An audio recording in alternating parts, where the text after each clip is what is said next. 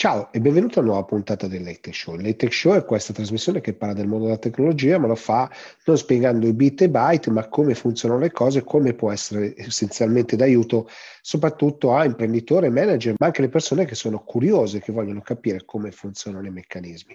Come sempre vi invito a seguirci sui social, se siete in tv, insomma, di segnalare alla vostra tv che state gradendo questa trasmissione, e condividete e se avete qualche domanda, qualche riflessione o anche qualche critica, non esitate a contattarci. Questa è una puntata particolarmente ricca perché parleremo molto di PMI e tecnologia, sia lato e-commerce sia lato tecnologia da adottare, perché insomma vogliamo capire se le aziende italiane stanno adottando tecnologie e come lo fanno. Parleremo di intelligenza artificiale spiegata semplice e parleremo anche di un'azienda italiana che sta producendo dei dispositivi anti-Covid, chiamiamolo così, eh, ma che l'idea è nata proprio perché c'è stato il Covid e sono andati in crisi. Quindi tante idee, tante cose diverse in questa puntata e non perdiamoci in chiacchiere, partiamo subito.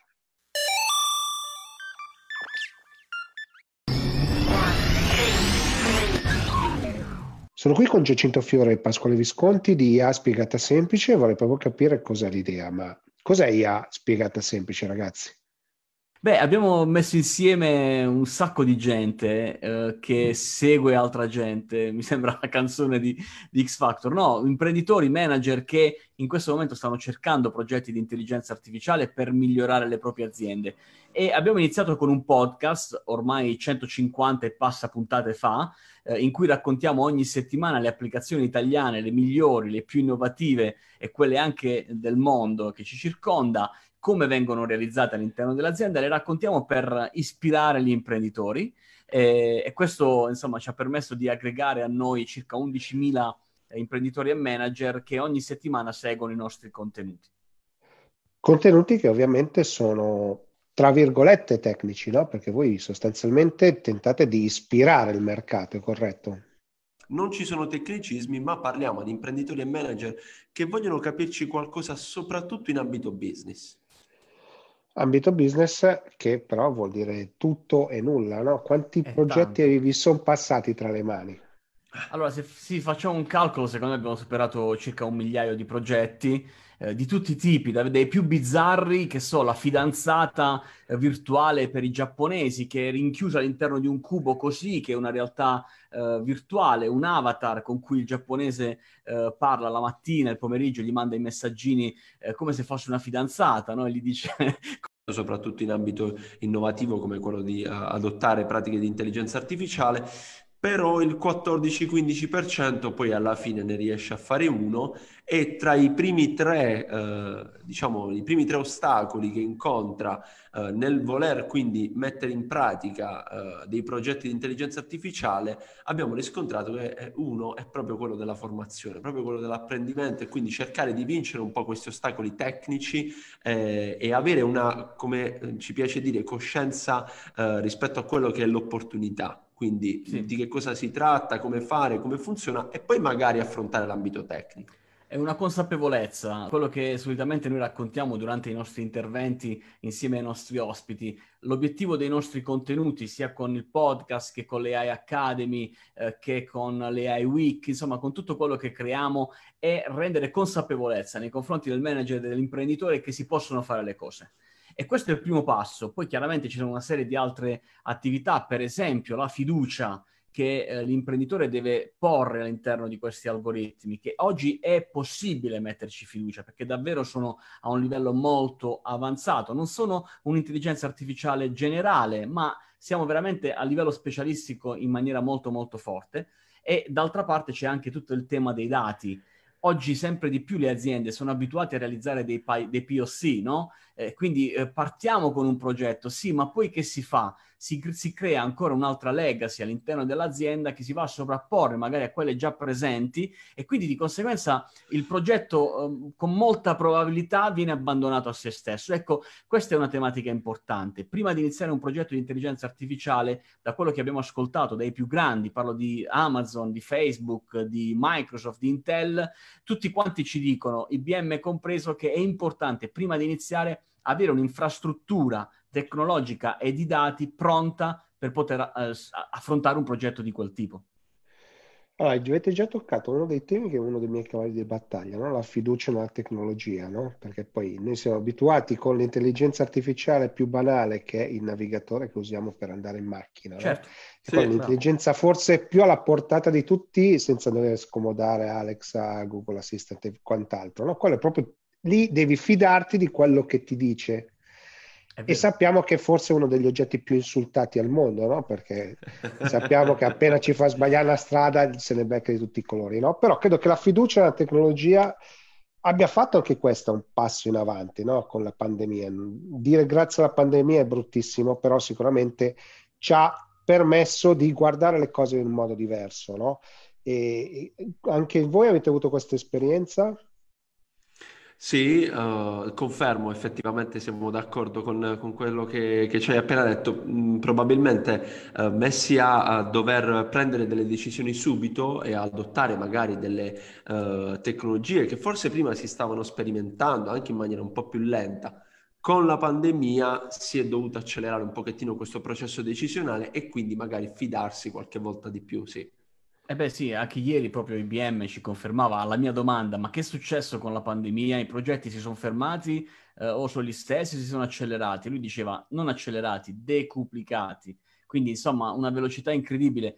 Questo Sì. è uno degli effetti positivi, se proprio vogliamo prenderlo, di quello che ci sta, che ci sta accadendo in questo periodo. Insomma, è, è davvero importante quello che dici. Per aumentare la fiducia, Luigi, noi siamo dell'idea che è importante comunicare. Ecco, quello che troviamo all'interno del tessuto italiano è una scarsa capacità o volontà da parte di chi fa ricerca e di chi ha trovato soluzioni tecnologiche all'avanguardia di riuscire a comunicarle. Molto spesso ci si limita a raccontare la novità tecnologica, eh, ma poi eh, coinvolgere gli imprenditori in un processo di comunicazione, di marketing, no? quello che, che rende più frizzante l'innovazione all'interno della tua azienda, beh, su questo troviamo nel nostro osservatorio davvero grande, grandi margini di miglioramento. È per questo che abbiamo creato un nostro osservatorio di IA spiegata semplice.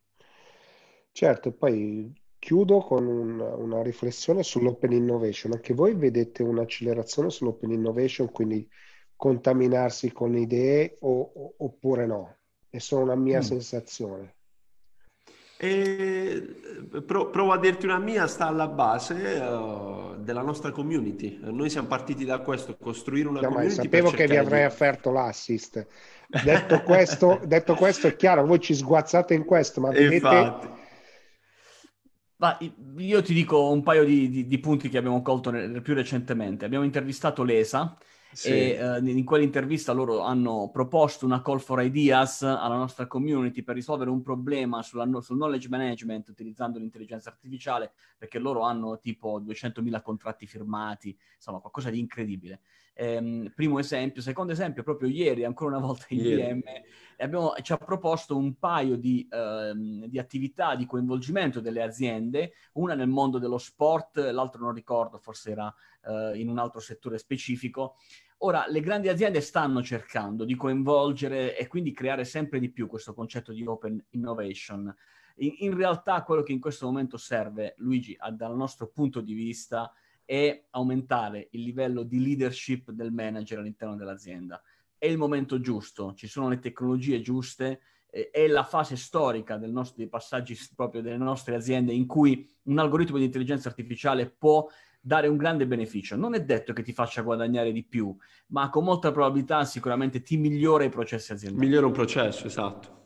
Assolutamente migliora il processo, ma migliora anche il modo con cui si vede l'azienda, no? Quindi è proprio una, una questione completamente diversa e anche verso l'esterno si dà una sensazione completamente diversa. Allora, Beh, sì, arriviamo anche a al termine e vi voglio fare però una domanda, visto che Vai. l'intelligenza artificiale spiegata semplice, come si, tre motivi e tre cose che riuscite a dire per spiegarla in modo semplice e convincere chiunque che insomma l'intelligenza artificiale non solo serve, ma è il business. Ma è molto semplice. Io, noi lo raccontiamo sempre con i casi pratici dell'intelligenza artificiale. Questo lo- ve lo lasciamo per i più curiosi. Qui dietro c'è anche il nostro libro, magari se per chi vuole leggere ce ne sono un sacco già riportate lì dentro. Ma io ti dico tre. Uno, una grande abbondanza di dati. Questa abbondanza di dati oggi è permessa grazie ai sensori. C'è una grandissima diffusione di sensori. In questo momento il nostro smartphone è un punto di contatto con il, mon- con il nostro mondo che permette ad applicazioni su quel dispositivo di raccogliere dati, di raccogliere temperatura, il mio smartwatch e così via. Questa grande diffusione di sensori insieme ai dati che vengono raccolti e alla capacità computazionale a cui siamo arrivati in questo momento. Pensiamo ai supercomputer che permettono di una capacità di calcolo di milioni di volte superiore a quella che era presente, per esempio, come capacità di calcolo all'interno di, del, dello shuttle che è, arrivato, che è arrivato sulla Luna. Insomma, questi tre elementi oggi danno la serenità che c'è la, la, possibilità di accelerare le proprie aziende, di mettere un boost alla propria azienda. Poi è chiaro, il caso, l'applicazione va studiata eh, azienda Ogni per azienda, no? settore per certo. settore. Pasquale? Io eh, vi do invece una massima meravigliosa che ci ha regalato Harvard Business Review. Uh, nei prossimi dieci anni il manager verrà sostituito sì, ma dal manager che userà l'intelligenza artificiale nei propri processi decisionali.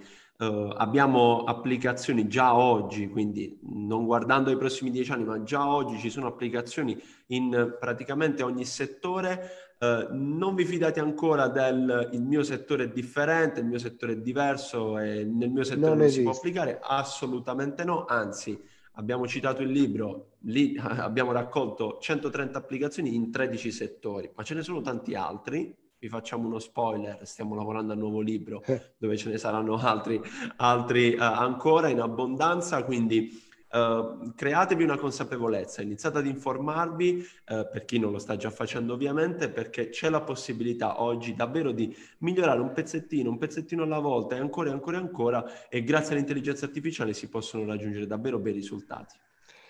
Va bene, allora, grazie mille Pasquale, grazie mille Giacinto, è stata una bella chiacchierata. Io credo che vi rinterrogherò ancora perché mi voglio un po' coinvolgere in queste cose qui. Eh.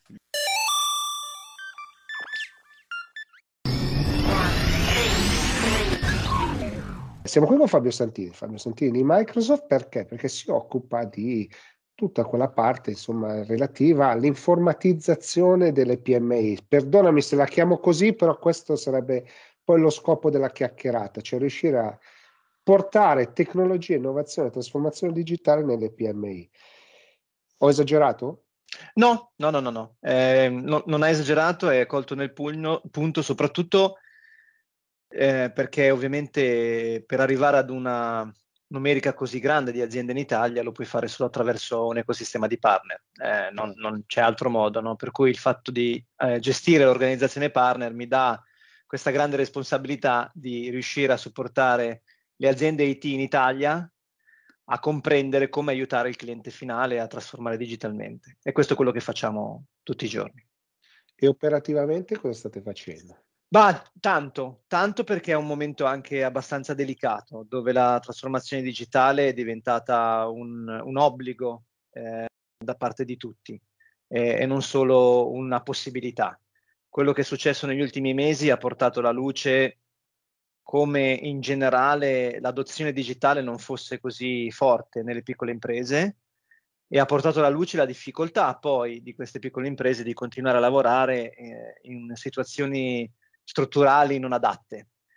E, e, se vuoi ha portato la necessità di accelerare e per accelerare eh, l'equazione è molto semplice, devi avere le competenze e quindi noi facciamo costantemente formazione e condivisione con il nostro canale di tutte le soluzioni Microsoft che portano valore al cliente.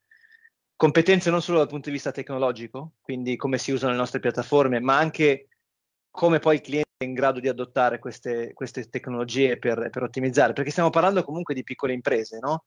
Piccole imprese che hanno eh, utenti, dipendenti, hanno fornitori, hanno clienti e hanno dei gestionali. E questo è quello che è il nostro mondo, no? E, e quindi come, come, aiutiamo attraverso le piattaforme di Microsoft e attraverso i servizi che poi i nostri partner aggiungono a poter mettere nelle condizioni una piccola impresa di riuscire a portare avanti il proprio lavoro nonostante le condizioni oggi non siano delle più comode. Assolutamente, insomma abbiamo imparato in questo periodo che senza questi strumenti come quello che stiamo usando adesso non si può lavorare ossia si può lavorare se sei operativo in una fabbrica, quindi devi fare qualcosa, ma comunque da qualche parte devi avere un input, un qualcosa, no? quindi questo sicuramente.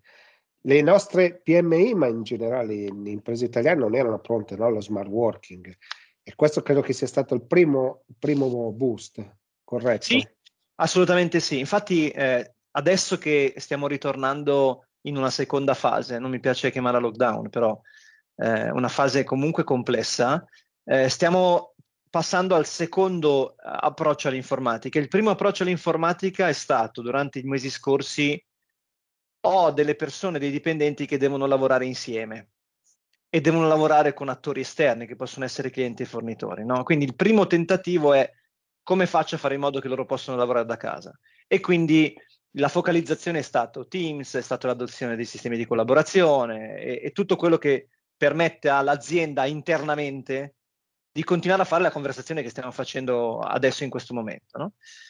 È chiaro che è un primo pezzo di trasformazione digitale, perché poi tu hai dei software, poi tu hai dei server, poi tu hai delle, de, delle applicazioni che usi giornalmente e che non è che porti nel cloud come fai accendendo Teams. E che in qualche maniera in fase iniziale eh, o usando delle VPN o pressando che, uh, chiedendo delle persone di andare in ufficio per accedere ai server e poter gestire i gestionali. Quindi quella parte lì è stata gestita, diciamo, alla, alla bene meglio perché evidentemente il, il percorso di digitalizzazione, di cloudizzazione di quella, di quella, parte è molto più complesso, ripeto, che attivare Teams, cominciare a parlare tra, tra, i vari dipendenti e collaborare. Adesso stiamo vivendo questa seconda fase, stiamo vivendo la fase in cui, e per fortuna non abbiamo aspettato questo momento per farlo, in cui le conversazioni con questi clienti del come fai a lavorare veramente da casa, al di là di quello che dicevi tu, ci sono operai, ci sono persone che devono andare in fabbrica, però eh, c'è modo comunque di portare un'organizzazione al, al, punto in cui tu puoi veramente lavorare da dovunque tu voglia. Al di là della situazione attuale, che è contingente, questo ti porta un valore anche dopo, anche quando tutto sarà finito. Il fatto che tu abbia portato la tua azienda in un nuovo mondo ti permetterà evidentemente di essere più efficaci, di lavorare meglio, di gestire meglio il tuo tempo, perché quello che abbiamo vissuto, Gigi, negli ultimi 6-7 mesi, non è che non lascerà eh, segnali importanti. No, no, ne sono convintissimo. Poi sicuramente eh, adesso vabbè, abbiamo dovuto prima salvaguardare l'operatività e quindi questo è stato il primo step. Il secondo step è va bene, consolidiamo quello che abbiamo. Io credo che le aziende bene o male, se vogliono pensare di, di, di, guardare oltre, devono spingersi con la strategia, no? Quindi il cloud, a prescindere da tutto, perché si è capito che senza quello è difficile, e comunque devono avere una strategia, ma la state riscontrando questa, questa voglia di cambiare passo? Devo dire Anche di se sì. poi ci vorrà tempo, eh? non è che Devo dire immediato. di sì. Eh, rispetto al passato c'è molto più interesse della piccola impresa nel capire quali aspetti dell'azienda possono essere innovati per rendere l'azienda un pochino un po' più digitale. Non stiamo parlando dei grandi progetti di trasformazione digitale delle grandi imprese, ma stiamo parlando delle società che comprendono il fatto che il digitale ehm, può aiutare. Io mi ricordo, sono tanti anni che sono nel mondo dell'informatica, no? Gigi, insieme a te, insomma, ne abbiamo discusse tante. Io purtroppo molti più di te. Ma questo, questo bisognerà poi fare un'analisi della carta d'identità. Detto questo, noi sappiamo che per un certo periodo della vita aziendale l'informatica è stato un prezzo da pagare, cioè è stata una di quelle cose che l'azienda doveva avere, ma non era fulcro del business dell'azienda, non era il fulcro del modo in cui l'azienda, l'azienda raggiungeva i clienti, raggiungeva i fornitori, gestiva i processi, era ok, devo averla. Un ingranaggio della macchina. Un ingranaggio, no? E, e, e in quanto tale lo vedi come ingranaggio. Ma il cuore dell'azienda era fuori da quel mondo. Adesso le due cose si stanno unendo tra di loro. Eh, si, si, c'è più la percezione da parte dei clienti, anche in piccole cose. Un esempio fra tutti è, ma se io produco oggetti che vendo, come io tocco il mio cliente? No? Banale ok? Come io raggiungo il mio cliente. Questo aspetto qua è un aspetto che digitalmente ha un suo senso, non digitalmente ormai non ce l'ha più. Ora, questo è uno dei, dei, dei, criteri ed è una delle aree su cui molti si stanno domandando, ma come faccio? Al di là dell'e-commerce, che è una parola che tutti usano, poi in realtà eh, bisognerebbe approfondire bene che cosa vuol dire fare e-commerce, però avere una property digitale su cui i clienti possono avere un'esperienza utile di acquisto, che non è ancora l'e-commerce, ma è comunque un meccanismo di avere una finestra in un mondo nuovo, è una di quelle cose che stanno pensando tutti. Certo. Eh, avere la possibilità di accedere al mio gestionale, al mio sistema di fatturazione, eh, al mio software di produzione da remoto, stai cambiando il tuo modello di business? Certo che no, però stai portando un minimo di innovazione che permetta di, intanto di non fermarti, secondo di essere un pochino un po' più agile nelle cose che fai. E terzo, ed è una cosa importante che oggi le PMI stanno cominciando a capire, e che noi è un po' che lo raccontiamo, però è rilevante, è che le generazioni si stanno muovendo, no? Quindi oggi assumiamo dei ragazzi che quello si aspettano che quel tipo di meccanismo si aspettano. Per cui se tu vuoi assumere dal mercato dei talenti, non puoi essere non digitale in qualche modo, perché altrimenti pers- i talenti non verranno mai a lavorare per te. Questo è un dato di fatto, assolutamente. Su questo ormai si rivede qua, ma si vede poi in ogni parte del mondo. Eh? Cioè, questo è diventato un, uno standard. Ultima domanda, forse anche un po' uno, una provocazione.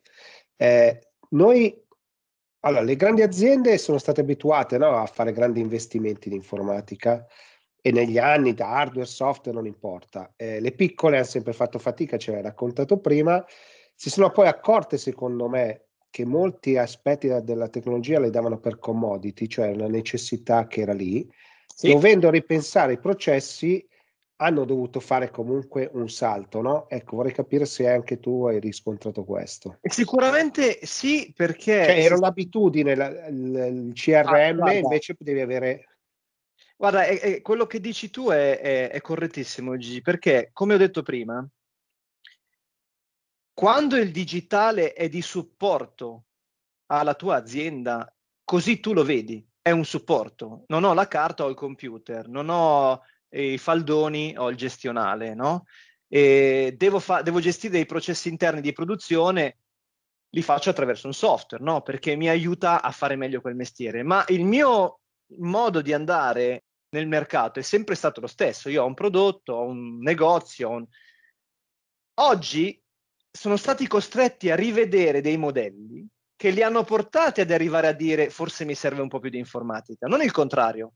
Mentre noi cercavamo di spingere attraverso la fornitura di informatica, guarda che con questo software tu puoi creare nuovi modelli, ma i modelli non erano chiari, l'urgenza non c'era, quindi c'è stata sempre un'adozione abbastanza lenta. Adesso che c'è una spinta sul fatto che li devi cambiare, perché se non sei stato pronto, potresti non essere pronto ad una prossima cosa, chi lo sa cosa sarà, Dall'alto sta arrivando questa pressione e questa pressione spinge l'azienda a dire aspetta un secondo, fermami. Allora, come posso risolverla?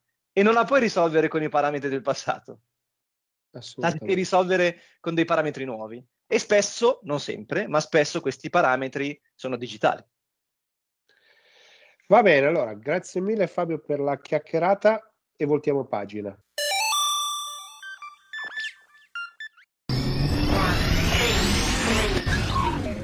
Allora, siamo qui con uh, Paolo Picazio di Shopify perché vorrei capire, prima di tutto cosa sta succedendo nel mondo di Shopify, ma poi così allarghiamo un po' il discorso all'e-commerce in generale, tutto ciò che ruota attorno. No? Quindi Paolo, tanto a cominciare, grazie per essere qui e, grazie partiamo proprio da, da quello che state facendo in questo momento. Sì, grazie mille per l'invito Gigi. Beh, eh, Shopify è un'azienda, è una multinazionale canadese fondata da, nel lontano ormai 2006 e che da qualche anno insomma opera anche, eh, anche in Italia. Eh, abbiamo sviluppato una piattaforma che eh, permette a chiunque, anche senza avere conoscenze tecnologiche o di programmazione, di creare eh, il proprio e-commerce. Quindi come puoi eh, immaginare è un tema assolutamente eh, trending, di trend in questo, questo, anno specifico nel mondo e soprattutto eh, in Italia, no? che da sempre è stata un po' la Cenerentola, no? se comparata rispetto a paesi come la Francia, la Spagna, eh, la Germania. Quindi un grandissimo successo, un grandissimo interesse quest'anno per l'e-commerce in Italia, che ha visto insomma tantissimi imprenditori anche del nostro paese approcciarsi alla nostra piattaforma che ad oggi conta più di un milione di imprenditori in tutto il mondo. Il vantaggio l'hai già raccontato tu, no? Il vostro vantaggio è veramente dall'idea alla realizzazione si riesce a fare piuttosto celermente, no? Quindi puoi spiegarci qualche caratteristica? Sì, beh, allora la piattaforma si contraddistingue sicuramente per la semplicità e la rapidità di, di utilizzo, questo sicuramente è il primo punto.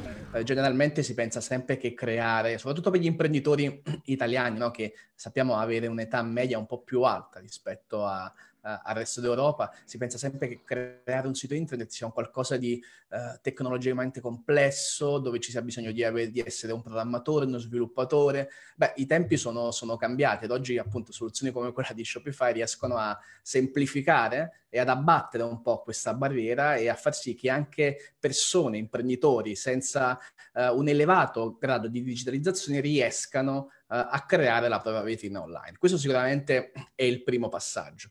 Un altro punto fondamentale, secondo me, è anche quello della uh, prevedibilità della spesa, nel senso che anche qui c'è un po' questo luogo comune di credere che creare un sito internet richieda un investimento uh, di decine di migliaia di euro. Allora, per creare delle, delle soluzioni complesse, sicuramente c'è bisogno di fare degli investimenti, però se ci rivolgiamo alle PMI come principalmente fa Shopify, quindi parliamo di e-commerce abbastanza semplici, rapidi e veloci, gli investimenti sono eh, poche decine di, di, dollari, di euro al mese, perché poi rientra anche un po' la soluzione di Shopify in quello che è il contesto eh, del, della subscription economy, no? come, come, la si chiama oggi, nel senso siamo abituati oggi a pagare un abbonamento per, per Spotify, per Netflix, eccetera, eccetera. Beh, l'offerta di Shopify va in quella direzione lì, quindi non c'è un enorme investimento upfront, bensì c'è un canone mensile che si paga di poche decine di dollari e quindi anche qui di nuovo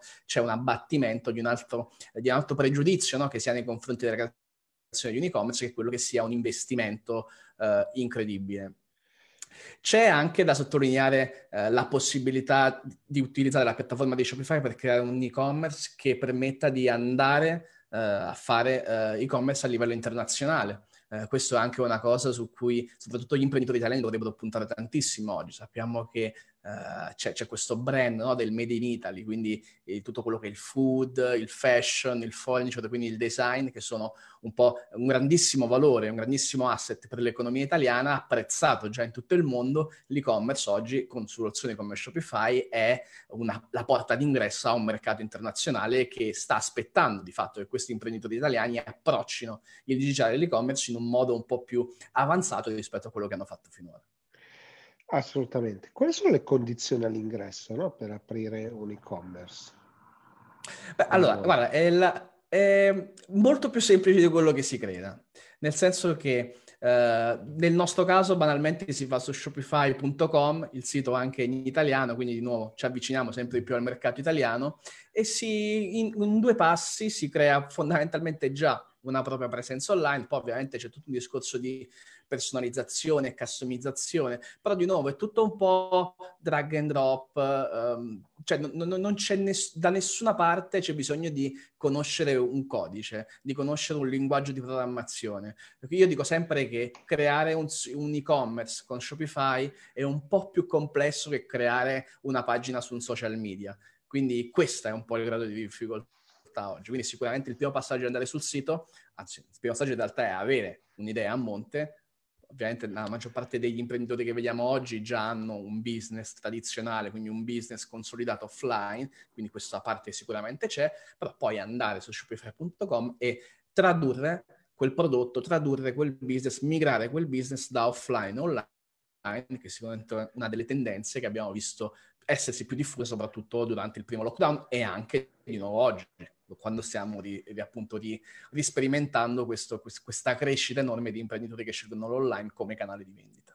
Sì, peraltro abbiamo, abbiamo scoperto, no? insomma, tante aziende italiane hanno aperto un nuovo canale, eh, però magari non si erano strutturati al proprio interno, no? cioè devi cambiare un minimo i processi di spedizione, ma anche magari di approvvigionamento e quant'altro. No? In questo contesto tu come, come vedi questo, questo, passaggio? È avvenuto o sta avvenendo o qualcuno continua a far fatica? Allora, sicuramente è avvenuto uh, in Italia molto più velocemente e in mh, anche in quantità maggiore rispetto ad altri paesi. Noi considera che ogni, ogni giorno comunque monitoriamo il numero di e-commerce che vengono creati sulla nostra piattaforma. E ti dico che nel, nel, nel primo lockdown, quindi primavera di quest'anno, eh, la velocità con cui gli imprenditori italiani sono andati online è stata quattro volte più rapida rispetto agli imprenditori inglesi eh, e due volte più rapida rispetto agli imprenditori tedeschi. Quindi partivamo sicuramente da più dietro rispetto a questi due paesi.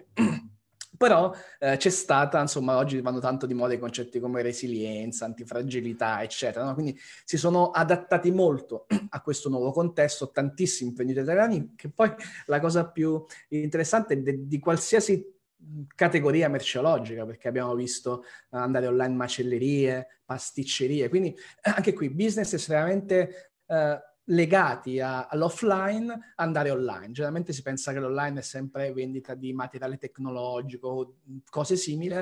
In realtà abbiamo visto una, un'accelerazione de, del food, un'accelerazione eh, del design anche. Quindi brand che generalmente vendono offline andare anche online. Questo processo, ripeto, è stato estremamente veloce per l'Italia. Stiamo rivedendo di nuovo in queste settimane un'accelerazione quindi eh, ci sarà sempre bisogno insomma di, di, di, adattarsi a questo nuovo contesto, però è un po' nella natura dell'imprenditore, no? di essere una, un organismo in grado di, eh, di adattarsi e di migliorare no? quando ci sono delle difficoltà come quella che, che, stiamo vivendo in questi mesi. E noi come italiani sotto questo aspetto siamo, siamo sicuramente bravissimi. Una delle nostre qualità è comunicare e adattarci a chi abbiamo di fronte. No? Mm. Eh, hai già toccato molti, molti aspetti che, che, che, che, insomma potevano essere interessanti, ma mi piacerebbe andare su un, su un lato, no? che, è quello della, del, della formazione. No? Cioè, mm-hmm. Io credo che in questo momento, mai come in questo momento, ci sia bisogno di portare proprio, creare cultura, no? creare cultura del digitale, creare cultura nel vostro caso del, dell'e-commerce. Cosa state facendo? Allora, guarda, larga, noi... eh? No, allora è un, tema, è un tema interessantissimo e che in realtà viviamo quotidianamente sulla nostra pelle, perché poi eh, noi da un lato investiamo tantissimo nel, nell'italianizzare la piattaforma, quindi far sì che la piattaforma sia quanto più vicina alle esigenze degli imprenditori italiani, dall'altra parte operiamo eh, nell'ottica dell'educazione, educazione che passa dalla, primo, innanzitutto dalla consapevolezza che oggi fare e-commerce è molto più semplice, meno costoso rispetto al passato e questo secondo me è un concetto da, da, da stressare da sottolineare. La seconda parte è dedicata invece dei nostri sforzi a far sì che poi questi imprenditori, che generalmente in Italia hanno un'età superiore rispetto a quelli degli imprenditori omologhi in Spagna, in Francia, in Germania, sappiano che sia semplice. Quindi come facciamo a comunicare quest- queste cose? Da un lato crea- abbiamo creato tutta una serie di percorsi di formazione di video on demand, dove praticamente ci sono dei corsi in lingua italiana, in lingua inglese, dove si può anche approfondire, quindi in inglese, che spiegano passo dopo passo come portare il proprio business online.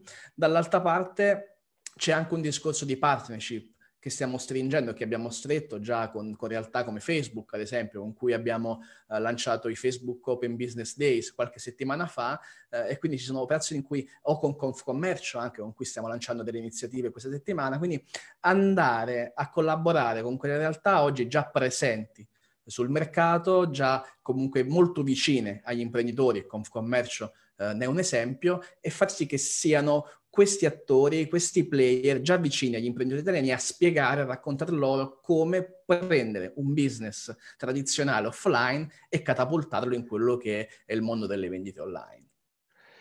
L'ultima domanda che mi viene è, magari io dico così, poi sono un generatore di domande casuali, quindi può essere che ne vengano altre 50 dopo. Eh, detto questo, mi piace una cosa di Shopify, no? che io la definisco uno di quei eh, sistemi glocal, no? per cui va bene per chi deve vendere nel proprio territorio, ma anche per chi deve andare dall'altra parte del mondo. No? E questo credo che sia forse una delle caratteristiche vostre più, più importanti, no? Beh, l'e-commerce dà sicuramente una spinta enorme in questo senso. In generale, eh, sai, uno dei, uno dei mantra, insomma, uno dei, un po' de, de, dell'approccio su cui eh, Shopify si concentra tantissimo non è solamente quello di eh, permettere di creare un sito internet, un e-commerce velocemente, rapidamente con semplicità, ma anche quello di mettere gli imprenditori nelle migliori condizioni possibili per vendere. Perché oggi non è solamente necessario avere un e-commerce, quello sono le quattro mura, no? che vanno costruite, però poi è anche importante e fondamentale portare traffico a questi, a questi siti internet, portare traffico dall'Italia, portare traffico del mondo. E oggi le persone eh, vivono principalmente su piattaforme come, come, Instagram, come Facebook, come Pinterest, come TikTok. Ehm, e quello che è stato fatto proprio a livello di prodotto è stato creare una serie di connessioni e di integrazioni fra Shopify da un lato e tutte queste piattaforme per far sì che sia semplicissimo, molto più semplice di come, di come potrebbe sembrare creare delle campagne di advertising, di pubblicità su questi social media e portare traffico, quindi portare le persone da questi social media verso eh, il sito e-commerce sviluppato con Shopify. Perché, ripeto, da un lato è fondamentale eh, dare una soluzione semplice per andare online, però è altrettanto fondamentale far sì che questa soluzione, che questo sito internet, che questo e-commerce sia visibile e quindi raggiungibile. E oggi appunto, ripeto, i social media sono il principale canale di traffico eh, per quanto riguarda l'advertising digitale, semplificare queste integrazioni sicuramente aiuta gli imprenditori ad avere successo in Italia ma anche nel mondo. Va bene, allora, grazie mille Paolo per la chiacchierata e voltiamo pagina.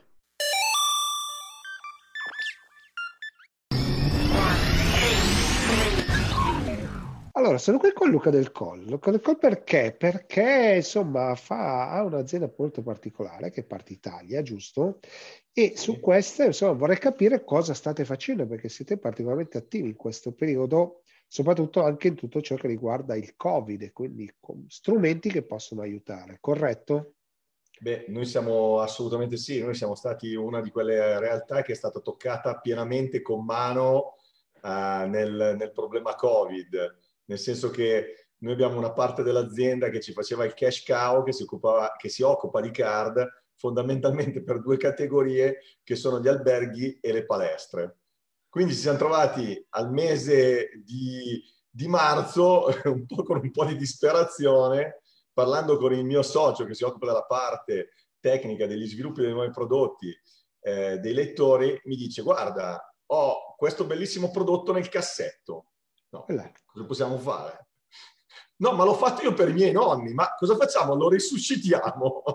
è stato proprio così, perché quel prodotto, come l'avevo immaginato io, non è disponibile. Garmin non lo fa, eh, Apple Watch non lo fa, e, e, quindi da lì è partita tutta una certa considerazione che è durata fino al 10-12 di aprile, dove abbiamo deciso di partire con due prodotti fondamentali. Uno che è un oggetto molto semplice per il distanziamento sociale e un altro invece che è per la telemedicina e per la telediagnosi. Pensavamo di essere molto veloci nel presentarlo, specialmente il secondo, invece siamo arrivati oggi a dare la campionatura ai nostri sistemi integrato che lo, che lo iniziano a utilizzare nelle case di cura. Allora, mi piacciono entrambi. Allora, parliamo prima del primo che è più, più facile e, e, che mi sembra anche più, più, comprensibile, ma l'altro è chiaramente quello che poi stuzzica la fantasia di tutti, no? Eh. Il primo non è nient'altro che un oggetto basato sulla tecnologia Bluetooth, come tanti, che noi già utilizzavamo nei tag attivi che li abbiamo usati per la gestione di identificazione delle persone all'interno dei magazzini, per sapere eh, saper tracciare il dipendente all'interno di alcune aree, più che il dipendente magari dei prodotti che muove il dipendente. Quindi non abbiamo fatto nient'altro che convertire quel prodotto e l'abbiamo trasformato in un braccialetto piuttosto che in un ciondolo che viene utilizzato al collo o al polso delle persone che quando riducono una distanza inferiore, diciamo di circa un metro, dà un avviso acustico o una vibrazione. E, e questo potrebbe avere infinite funzioni, visto che le nostre aziende manifatturiere insomma ne avrebbero grande bisogno.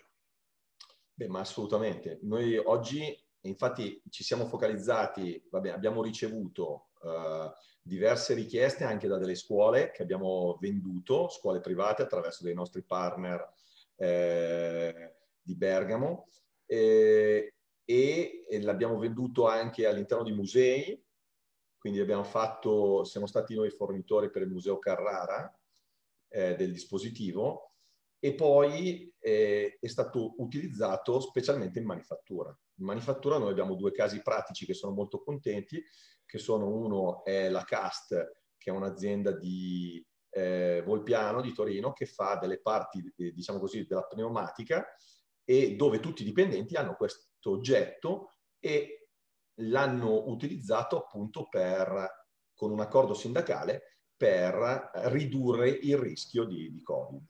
L'altro è un nome un po' più nuoto perché è l'imbottigliatore della Coca-Cola che si chiama Seaberg in Sicilia, dove lì abbiamo fatto sia lo stabilimento siciliano che quello ehm, in Albania e abbiamo fatto un'automazione, una cosa un po' più complessa perché scarica tutti i dati ogni sera quando escono, cioè di fianco al tornello c'è questo nostro apparato che scarica i dati e tiene traccia di tutti i contatti che ci sono. Invece l'altro è esclusivamente un distanziamento sociale. Certo, beh, comunque è interessante che la, la doppia opzione, no? C'è solo il distanziamento o anche proprio poter tracciare perché chiaramente quando uno entra in contatto, saper poi ricostruire le situazioni e poter porre rimedio è sicuramente fondamentale, l'abbiamo capito in questi mesi, no? Se invece entriamo nella parte sanitaria, e quindi mi dicevi che avete iniziato a portarlo nelle case di cura, allora, noi abbiamo realizzato però un prodotto molto particolare, no? posizionato che non è il classico, eh, diciamo così, smartwatch. L'obiettivo è stato quello di fare un oggetto completamente cloud-based, cioè cosa vuol dire? Lo tiro fuori dalla scatola, lo carico e a questo punto il mio oggetto lo metto al polso e non ha bisogno di alcuna configurazione. Oh. Quindi l'obiettivo è stato questo, quello di fare un oggetto completamente configurabile da internet e completamente controllabile. Quindi facciamo un esempio, se noi lo diamo a una casa di cura a un anziano, questo oggetto lo si mette al polso, non ha bisogno di configurazione, non ha bisogno assolutamente di nulla e immediatamente inizia a trasmettere. Quindi la scelta è stata quella di mettere poi della sensoristica, che possiamo dire che è della sensoristica mh, simile a quella utilizzata su eh, prodotti, diciamo così, Samsung piuttosto che Apple, piuttosto che di tanti altri, dove abbiamo messo il sensore di temperatura, il sensore del battito cardiaco e la misura della saturazione. Perfetto, Poi, quindi è un piccolo Internet of Things che si connette esatto. su internet e ti ha, tiene traccia delle principali, perché poi questo abbiamo capito in questo periodo, quali sono le caratteristiche principali che dobbiamo controllare di una persona per capire come va. Esatto. Questa è la sua salute. Esatto, cioè è quello di avere un dispositivo che sia completamente IoT. Cioè io prendo i parametri e me li ritrovo nel cloud. Il cloud, poi a seconda dell'applicazione, che noi non facciamo perché noi ci occupiamo solamente certo. di creare, diciamo così, io lo, lo banalizzo, il pezzo di ferro e il database nel cloud. Poi l'analisi diciamo così, AI del, o la cartella clinica, noi la facciamo con dei partner. E come si eh, chiama questo prodotto?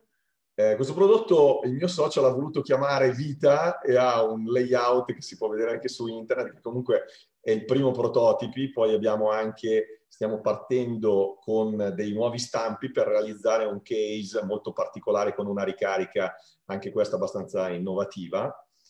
Eh, però volevo ritornare un attimino sul punto, perché noi siamo partiti sul vita e poi ci siamo accorti nell'andare ultimamente che uno dei principali parametri che oggi dobbiamo misurare è la frequenza respiratoria.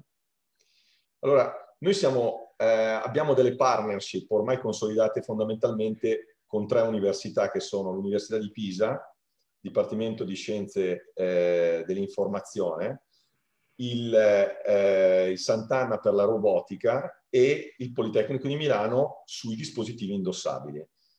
E appunto con il Politecnico, eh, che ha delle grosse esperienze nella parte del tessile, oggi ci sta facendo la fascia anche respiratoria, che poi comunicherà con il nostro dispositivo che diventa il gateway. Poi ah, da lì abbiamo un, un, passaggio ulteriore. Assolutamente. Allora, per noi il nostro dispositivo, il nostro wearable è un gateway. Cioè, quindi, come se fosse il nostro hub che abbiamo in casa, che è il nostro router, ce l'abbiamo, però ce l'abbiamo al polso. Quindi con caratteristiche di bassissimo consumo, eccetera, eccetera. E questo, il dato che mi prende della respirazione, me lo porta direttamente al polso e da qua andrà in internet. Beh, questo è un bel esempio no? di come l'intuizione e la ricerca possano generare qualcosa di, che non vi aspettavate, perché immagino che quando siete partiti non avevate idea di arrivare qua. No, assolutamente no. Non avevamo assolutamente neanche il pensiero minimo di voler... Quello che volevamo cercare era di uscire dal quadro in questo momento. Sì, Quindi... però eh, come, come, racconto io, no? cioè, c'erano, c'erano, i bauli, le valigie e c'erano le ruote, però il trolley l'hanno fatto pochi anni fa, no? C'erano i pezzettini, è arrivata la tecnologia, le avessi insieme, l'intuizione di crearci sopra un servizio che potesse poi essere facilmente gestibile e da lì siete partiti, cioè questa è esatto. la, la, cosa carina. Esatto, esatto. Cioè, noi eh, nella, nostra, nella, nostra, idea molto spesso abbiamo pezzi eh, magari di elettronica fatti che possono essere customizzati per rispondere a delle esigenze.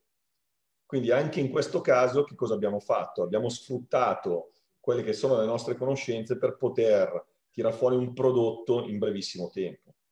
Tenete presente che è un prodotto estremamente complesso che noi siamo riusciti a presentare, ad avere la prima campionatura dopo quattro mesi nonostante il periodo del Covid. Quindi è stato un lavoro piuttosto, piuttosto lungo e piuttosto difficile. Oggi quello che stiamo cercando di fare è di arrivare ad avere una sperimentazione clinica. Okay. Che è lo step successivo, ovvero dare la garanzia a chi mi tiene l'oggetto sul polso di avere un oggetto che è un medical device, non è il classico orologio.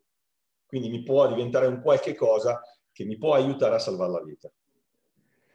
Va bene Luca, allora, grazie mille per la chiacchierata. Ho scoperto che, che, insomma siamo capaci di fare cose incredibili pur in emergenza, perché mi sembra di capire che voi avete proprio fatto questo e quindi questo è, sì. e questo è assolutamente importante ed è una storia di tecnologia, integrazione, ma anche grande intuizione. Quindi questo assolutamente. È... Grazie mille Luca e voltiamo Grazie pagina.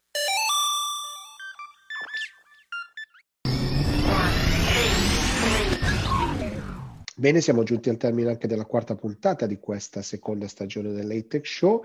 Come sempre vi invito a seguirci, condividere, farci domande, critiche e quant'altro e di seguirci il nostro sito lts.businesscommunity.it e non mi resta altro che augurarvi una buona serata e a settimana prossima. Ciao!